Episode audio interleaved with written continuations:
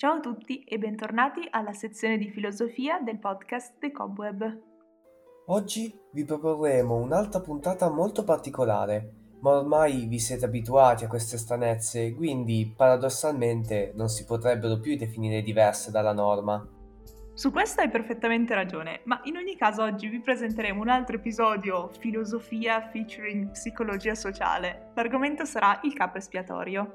Questa teoria è stata elaborata dall'antropologo francese René Girard. Questo tema si ricollega alla banalità del male di cui abbiamo parlato circa un mese fa.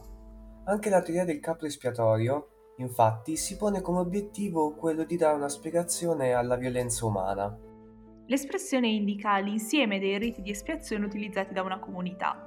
Di capro espiatorio aveva già parlato James George Fraser ne Il capro espiatorio, studio comparato di storia delle religioni del millenovecentotredici. E in effetti il capro espiatorio si ricollega ad una tradizione religiosa israelita che aveva la funzione di purificare la comunità dei fedeli dai peccati commessi.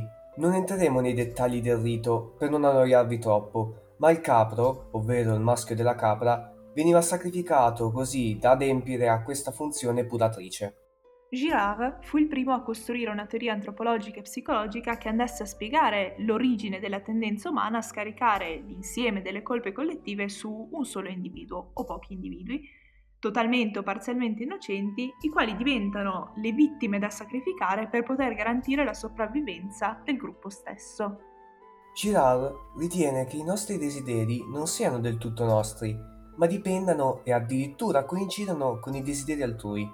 In poche parole, vogliamo ciò che gli altri vogliono. Questi desideri in comune portano inevitabilmente alla competizione e alla violenza nella società umana. Il modo per limitare l'entità di questa violenza e le sue conseguenze adottato dalla specie umana è quello di individuare un ben determinato colpevole da annientare, così da riportare la quiete e l'armonia tra gli uomini.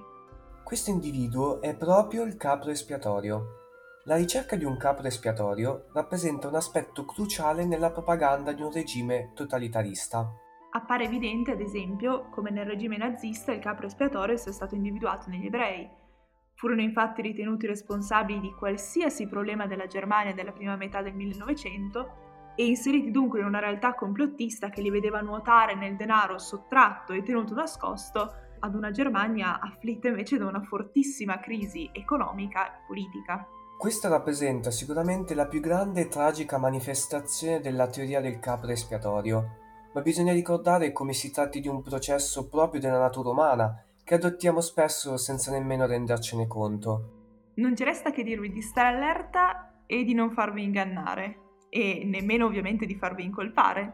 Qui da Ilaria e da Sebastiano è tutto, a presto!